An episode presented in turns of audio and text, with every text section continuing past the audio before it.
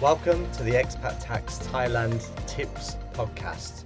We're here to help expats in Thailand understand the income tax rules, which have dramatically changed this tax year.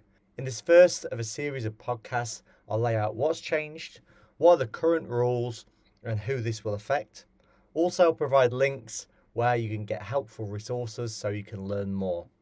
If you've got any questions, feel free to send them to info at expattax.com or visit our website, expattax.com, where there is an Ask a Question section. So, what's been announced and what's been changed with the Thailand income tax rules? Well, on the 15th of September 2023, the Revenue Department issued a new revenue order. Now, this is important that it's a revenue order and not a rule change. It was announced in the Royal Gazette and it's a departmental order which is sent to all the revenue officers in Thailand. The revenue order overrules the previous rulings regarding offshore income and it means that it doesn't need to be approved or written into law. It took effect on the 1st of January 2024. Now, the ruling will have significant impact for anyone who's a resident in Thailand. This is an important definition to note.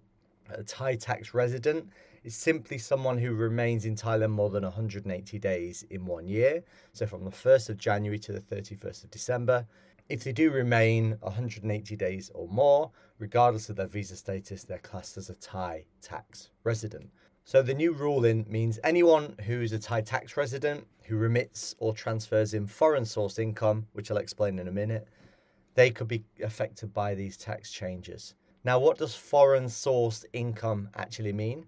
And what types of assets or transfers might it affect? So, I'll give you a list of some of the typical foreign sourced income types which the new rule affects. And that includes things like pension income from overseas, salary or dividends from employment overseas, rental property income, anyone who sells a property overseas for a profit and transfers the money to Thailand, anyone who encashes or withdraws from an investment account that's got capital gains or sells cryptocurrency and transfers into Thailand, or anyone who uses an overseas debit or credit card where the funds in there are from foreign sourced income sources as well. So, the Revenue Department announcement, which was in September, is the biggest change to the Thai tax system for foreign sourced income since a favourable ruling in 1987. Our job at Expat Tax Thailand is to educate expats on the rules, their potential liabilities, and how to remain compliant while they're living in the kingdom. We'll provide a series of podcasts aimed to answer some of the common questions we receive so that expats in Thailand are better informed and prepared for how to deal with this change. We're here to help, so feel free to get in touch.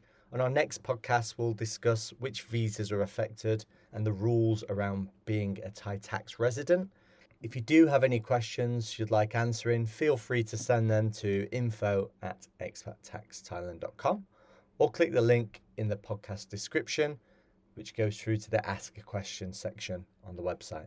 You can also sign up for our regular weekly email newsletter, where we'll provide all the up to date and latest information so that you can make better informed decisions. Thanks for listening from all of the Expat Tax Thailand team.